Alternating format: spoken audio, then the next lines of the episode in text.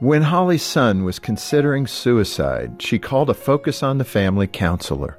All those years I'd been listening to Focus, I was thinking about how they were like that practical guide for me. That was sound advice I could get from them. I didn't really know where else to turn. I'm Jim Daly. Together we can rescue hurting parents like Holly and give families hope. Donate today at focusonthefamily.ca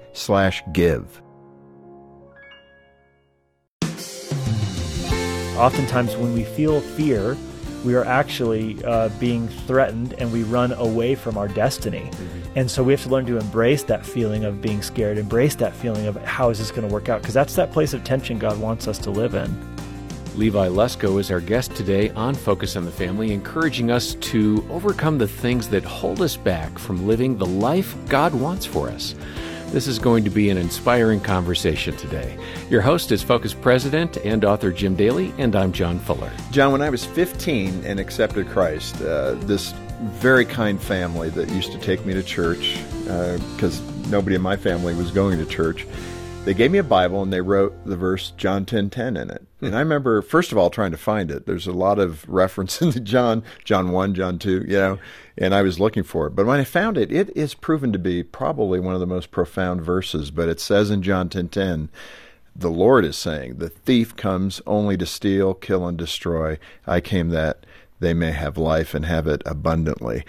Man, when you look at what's happening in our world today, uh, it just becomes even more clear that verse uh, and how on point it truly is. It's a powerful truth that reminds us that the enemy of our soul, the devil, the enemy, wants to rob us of life in Christ and those good blessings that he sends our way. Mm-hmm. Uh, the blessings of family, the blessing of a good, healthy marriage, and all the things that come with it.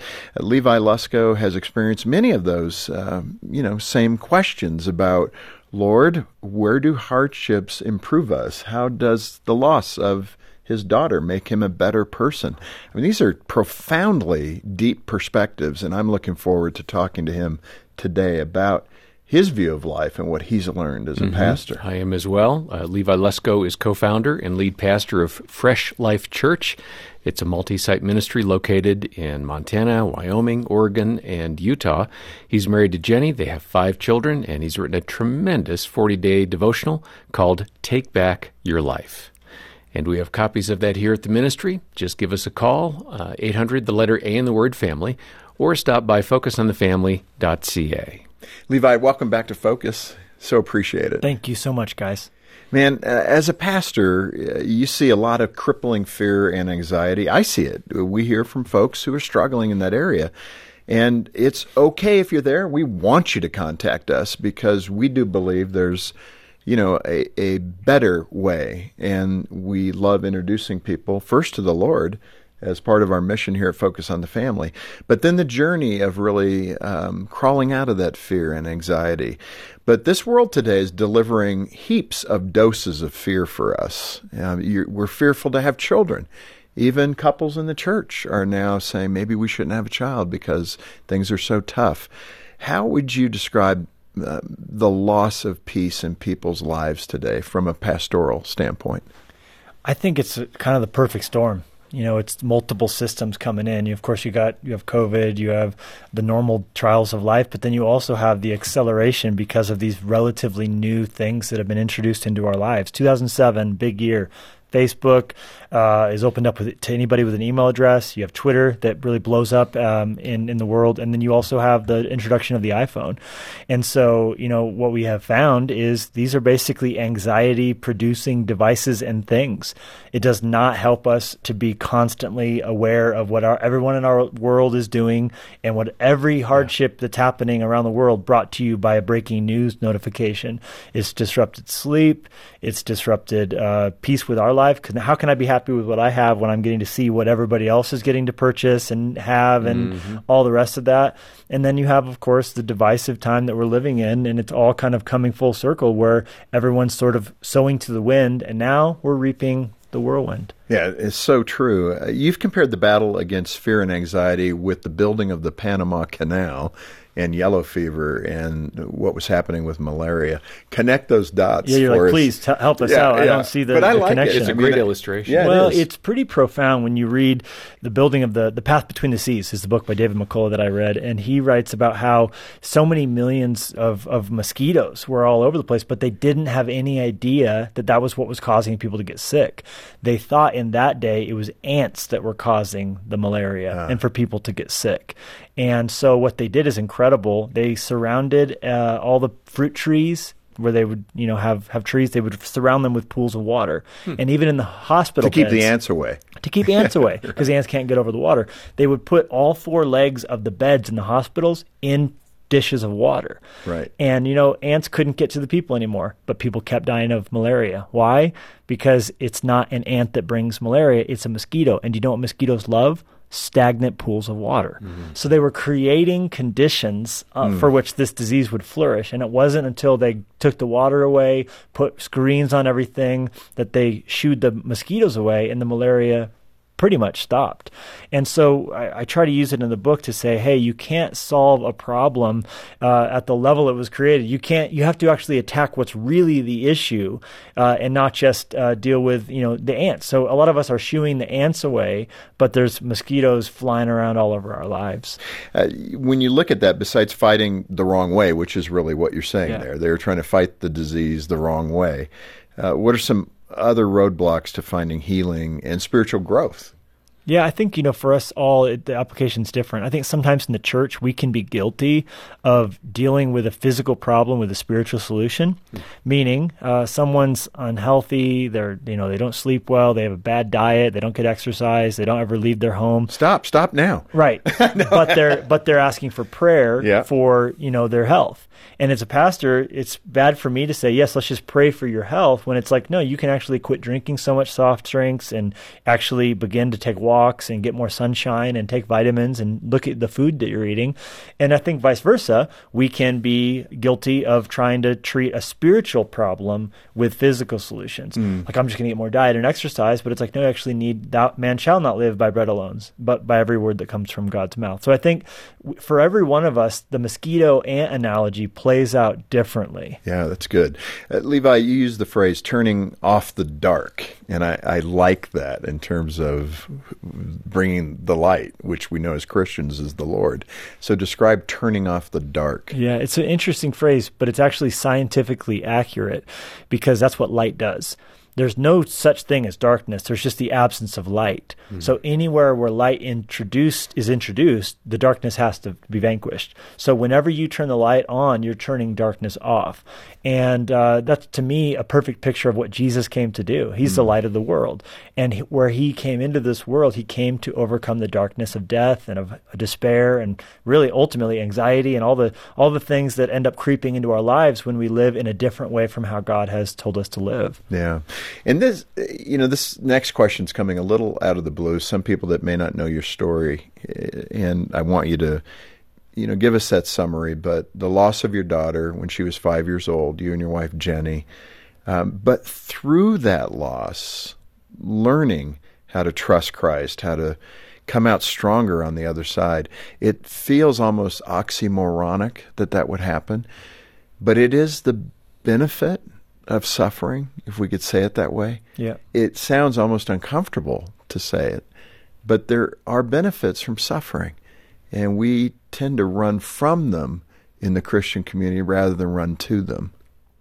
we use a phrase in our uh, our lexicon. Uh, it comes from Charlie Brown, probably more than anywhere else, and it's good grief. You know, good grief. Right. But there is a goodness to grief, and I say that with all respect. Um, that it is an honor to be trusted with pain, for as hmm. Charles Spurgeon said it, God gives his most difficult assignments to his most trusted soldiers. And look at the Bible. The people whose stories we memorize and we love and we lionize hmm. are the people who went through barbaric things, hard things. Joseph in a pit, you know, just on and on we could go. You know, Isaiah was cut in two. We love the book of Isaiah. He was cut in two hmm. Saw it in half. John the Baptist was the greatest man ever born of a woman, Jesus said, and he had his head cut off. So it seems as those who did the most and had the most revelation also suffered the most. So it's a different way to look at it. For our story, as you mentioned, Our daughter Lenya died in my arms uh, when she was five years old in 2012. But as I look back on that with hindsight, healed, I've done counseling. I've made sure to do all the work I needed to do with it mentally, spiritually, emotionally, relationally. But I can look back on that and honestly say it was an honor to be trusted with that suffering because mm-hmm. in it, God made me stronger. God gave me more vision and He made me weigh more. You know, you become a spiritual heavyweight when you suffer. And that's why Paul told, uh, or James told the Christians to rejoice at various trials, knowing that the testing of your faith produces perseverance and perseverance hope, and on and on it goes. Hmm. That is really good. Uh, the enemy of our souls, as you're describing, I mean, he attacks us with lies based on fear and shame and condemnation. How do we use God's power to regain that high ground? Well, in the book, uh, and the reason the subtitle is the way it is, is because that takes place in the mind. You have to learn to think right before you can live right. And that's why Scripture, from the beginning to the end, places a great emphasis on the thoughts that we allow in our heads. Paul said, set your mind on things that are above. So you have to, like you mentioned, take the high ground in the city of Corinth, there was this tower, and whoever historically controlled that tower controlled Corinth. So Paul said, We take down spiritual high places, high strongholds. And in your body, the highest part of your anatomy is your head. Mm. And if the enemy can steer your mind, he'll be able to steer the outcome of your life. Man, that is so good. It's so true. Um, I love that line analogy that you've used in a couple of your books this idea that you run toward the roar uh, describe it for those that haven't heard that. What are you driving at? Yeah, when when lions hunt, oftentimes the lionesses who do the bulk of the work. Not much is different in the human world. uh, they will they will creep ahead and, and hide, and then the the male lion who's got that big roar, you know, and everyone thinks that's the big you know show. He'll kind of bellow roar five miles away. I think you can hear a lion's roar, and the the gazelle thinks that that's the biggest threat, the roar, the sound of the scary roar. So it will run away from that sound towards the ambush to the two lionesses he did not know were yeah. in behind him, and so uh, running away from the roar goes goes towards certain death. And so what I talk about is how uh, oftentimes when we feel fear, we are actually uh, being threatened and we run away from our destiny. Mm-hmm. And so we have to learn to embrace that feeling of being scared, embrace that feeling of how is this going to work out? Because that's that place of tension God wants us to live in. How do you see that play out in some members for your church? How are you observing people running away from something that is actually not healthy for them. It's what the enemy has, not what God has. I think it is that we have an aversion in our culture that we are allergic to hard things. The moment a relationship gets hard, the moment a situation gets difficult, we kind of run away from that. I leave the church, I'll, I'll quit the job, I'll walk away from the, the relationship. And that feeling of fear that comes from staying in and committing and doing those hard things, I think the enemy gets us running away from so much of the good stuff because we don't embrace hard things. Mm. Uh, but it's the, the willingness to do those hard things and shoulder them, and that eventually it, it, can develop in you the character that you yourself would want if you could understand what was happening. Yeah, so resist the fight or flight thing. Exactly. This Focus on the Family broadcast will continue in just a moment. Deeks Insurance would like to remind our listeners that they have preferred rates for members of faith based organizations. Deeks has been a licensed insurance brokerage since 1981, proudly serving the evangelical Christian community with preferred home and auto insurance rates. Having started as a family business, Deeks understands that being part of something really matters. Your church might in fact be a part of the larger Deeks family. Find out by visiting deeksinsurance.ca. Deeks Insurance, where family matters. Are you passionate about optimizing websites that deliver value, perform well, and engage their audience? Can you lead a project from start to finish? Named one of the best Christian workplaces in Canada, Focus on the Family Canada is looking for a web administrator to join and manage our dynamic web development team in Langley, BC. If you or someone you know feels called to serve families, explore current job openings today at focusonthefamily.ca/employment. Are you a pastor or ministry leader? Are you thinking of making a transition from your current ministry position? Before you do, take some time in a quiet place to reconnect with God. Focus on the Family Canada has designed a renewal retreat for couples in ministry. Come visit us at Kerith Retreats, a quiet sanctuary where you can receive from God and deepen your connection to Him, your spouse, and your calling. Find rest, find renewal, find reconnection with God. Find out more at kerithretreats.ca. Thanks for listening to Focus on the Family. Let's resume now with the balance of today's programming. Levi, uh, one of the things you encourage people to do is to get up and stand up. Yeah. And I love that action orientation. I think we as men, we get that. We want to be part of that big story. How do we do it is a whole nother life pursuit. But the Christian life requires uh, that idea of perseverance. And you have a great story that I resonated with that illustrates that, that involves a Leatherman tool. Yeah. So let's hear what happened in that case and how someone saved their life with It's pretty tool. incredible when you look into. I love origin stories. I, Yeah. I just do. Um, but there was this couple that fell into uh, a hole in a frozen lake, and they were drowning. They couldn't get out of the Too slippery. of the ice. Yeah, their their clothes are wet. Their, uh, Larry and Chrissy's their names, and they were about to drown. But the, at the last second, the man Larry realized he had a Leatherman tool, multi tool in his holster. Pulls it out, is able to use it as an ice axe basically, and get him and Chrissy out to safety. He was about to say goodbye. He thought they were dead when it happened. Um, and then if you peel back from that a little further, the origin story of the Leatherman is is Tim Leatherman has this idea of combining a knife, a Boy Scout knife, with uh, a pair of pliers, and it's a great idea. But it took him five years to pull it off, to get the patent, to work it all out. But when he finally did, he couldn't get anybody to carry it. He received 500 no's from Oh, every store, hardware store, company in America, and all all in, he was eight years in with no proof of concept. Till Cabela's uh, said, "We'll do an experimental order, five thousand dollars. Uh, you know, we'll buy a couple units of it and see how it works." And the rest, as they say, is history. And now there's been hundreds of millions of dollars of these Leathermans that have been sold. And so I think about when Larry and Chrissy are about to die, uh, how had he given up in that garage when he was building the first Leatherman, they might not have lived. But his willing to fight and to stand up, as you said, and keep going. Yeah. And every time he got a rejection letter, he did not let that stop him. Uh, that was not only going to save his life, but also save people's lives he didn't even know. John, we don't often say this, but our producer, Scott Welch, said, you know, he reads along with the other producers here at Focus. They read a lot of material. And Scott said, this is the best devotional that he's actually read. So that says a lot. Wow. And hopefully it says to you, the listener and the viewer, this is one to pick up. I mean, again, we're reading thousands of books here at Focus on the Family. And for Scott, our producer, to say that, that's an endorsement that needs to be stated. I would agree. think. I appreciate that. Um, Levi, let's touch once again on this idea of attitude within the church because I, I don't know how to, you know, get it across. You do it so well, um, but when you're looking at flipping the way we think about things, our thoughts from negative to more positive, I would think again as a pastor, it's one of the battles that you see in trying to help people get to a healthier way of looking at the trials in their lives.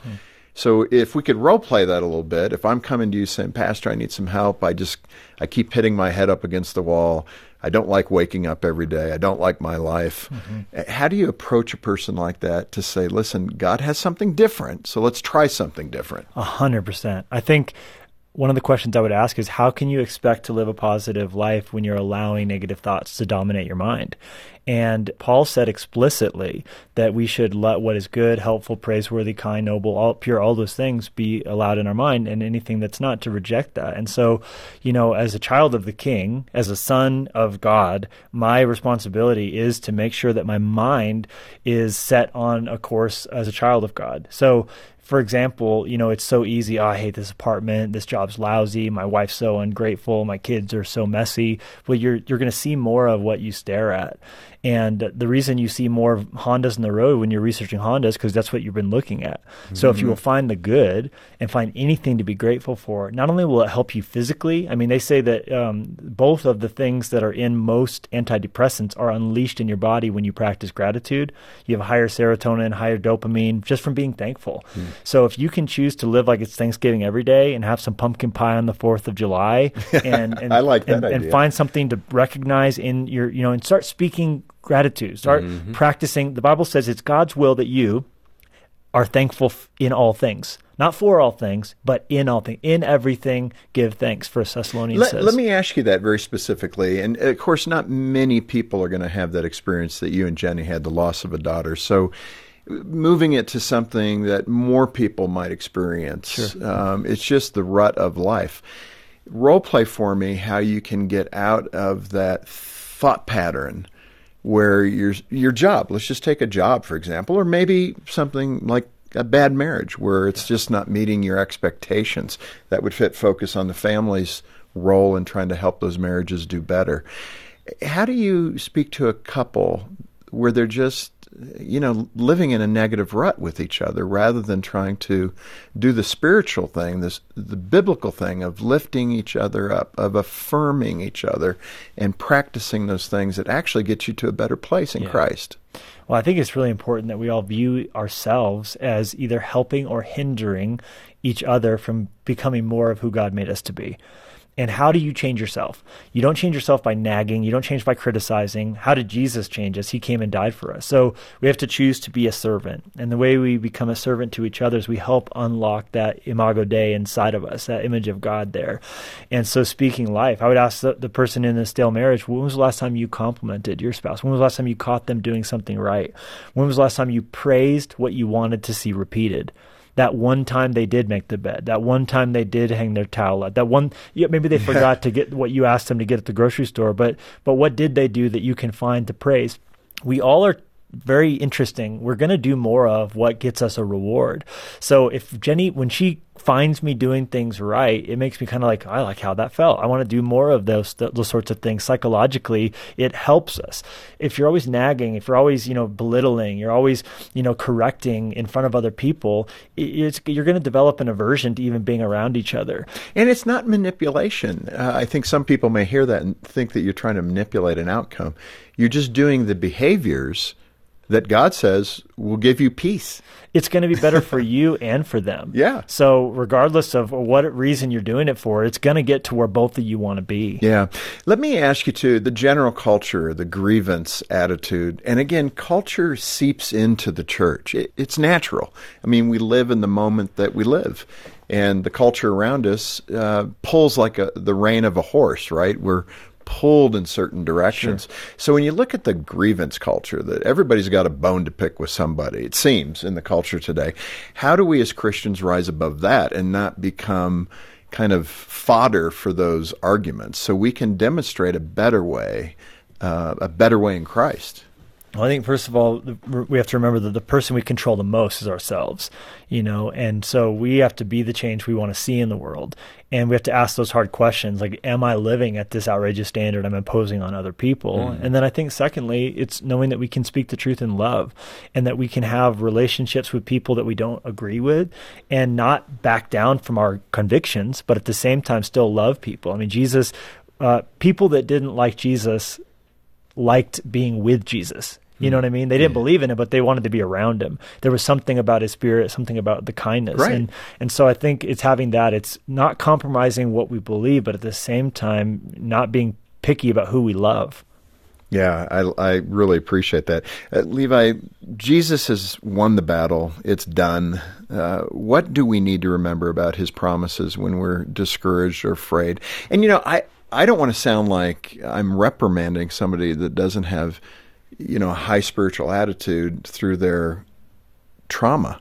I don't want to discourage people that way, and but I I do want to encourage people to look up from that pit that they may be in, that well, and see a rope, see a way out, and God will provide it. Yeah. I think it's a balance because you guys have so well over the years pointed people to counseling, pointed people to speak to their doctor. There may be an issue chemically going on. All that there's a place for all of that, but at the end of the day, even if it's medicine and all these things that are going to get you up to zero from sub-zero where maybe you are at today, it's only Jesus that can give us the standing before God that we need and the strength that we need. And mm-hmm. so I like to say you don't need to trust in willpower when you've been given God's power.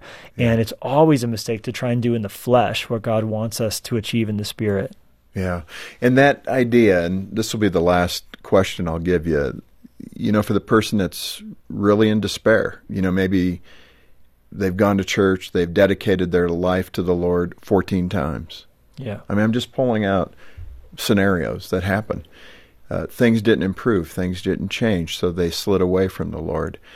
Uh, speak to that person specifically, and they are tipping into you now. Their ears are listening. Why would it be different? If I take the challenge, take back your life, that 40 day perspective, Why will this be different for me, Levi? Well, I would think, first of all, that you're not alone in the way you feel. There's plenty of people throughout history who have experienced such dark nights of the soul. And uh, I myself, even in that list of hard seasons, of challenging times in the night.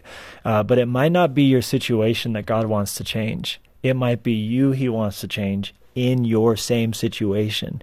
And if you'll let Him bring that light and illuminate that light in you and put that breath in you, and that's really where I point people to throughout this. There's every day a section called Breathe, Think, and Live because in creation, God breathed his spirit into us, and at Pentecost, the wind rebreathed and reanimated our lives. And so the goal is every day to breathe in and out and breathe in his spirit and new strength to face your maybe your same old life. Maybe the job won't change. Maybe your your dynamic at work won't change, but maybe you'll change in the midst of it. And if you'll allow God to change you, you'll be able to see the same situation through new eyes. Yeah. And I so love that challenge, John. I mean, if you're that person that has gotten up every day and you've used the same tools to try to fight the battle and you've gotten the same poor result, why not try something different? Try Levi's book, Take Back Your Life. Give 40 days to see if what he's talking about, which is biblically based, to hand over your attitude to the Lord. It may not change your circumstances, as you said, Levi, but it'll change who you are. And I would guarantee, uh, and I'll speak as an orphan child, who had a lot of loss in my childhood. If you can get that right, man, it is refreshing and God will use you in a lot of different ways. Mm-hmm. And the best part of that is you will not um, grieve what you didn't have. You'll rejoice in what the future has and what God has in store mm-hmm. for you rather than looking back and having regret. And I think that's what you're driving at. Mm-hmm. Uh, fixing your own attitude in the plight that you're in. That's all you can do. Yeah. Ah, any last comment? well, I just I would just encourage you the way you speak about your situation is going to change how you see it. And when you practice gratitude, when you I mean even they, they say if you'll even write down five things you're thankful for as few as one time a week, it will change your perceived sense of happiness in life dramatically. Yeah. And I think God wants to connect the dots between his power and your circumstances. Hmm. Well said. Levi Lusko, thank you for being with us. So appreciate it. And I would encourage you to get a copy of this uh, great 40 day journey. Take back your life. And you can get it right here at Focus Canada. And when you do, all the proceeds go right back into ministry. And that's an added benefit to working and purchasing that through Canada. So thank you. Donate as you can and request your copy of this book, Take Back Your Life. We've got it at focusonthefamily.ca or call 1 800 the letter A and the word family. And uh, if you need to talk to somebody about your circumstances, um, if you can't wait for the book, give us a call. We'll arrange a time for a free consultation with one of our counselors. We have caring Christian counselors. They're provided for by generous donors, and uh, they're here for you. And uh, you can do that when you call that number, 800, the letter A in the word family, or we'll link over to them at focusonthefamily.ca. On behalf of Jim Daly and the entire team, thanks for joining us today for Focus on the Family. I'm John Fuller, inviting you back as we once again help you and your family thrive in Christ.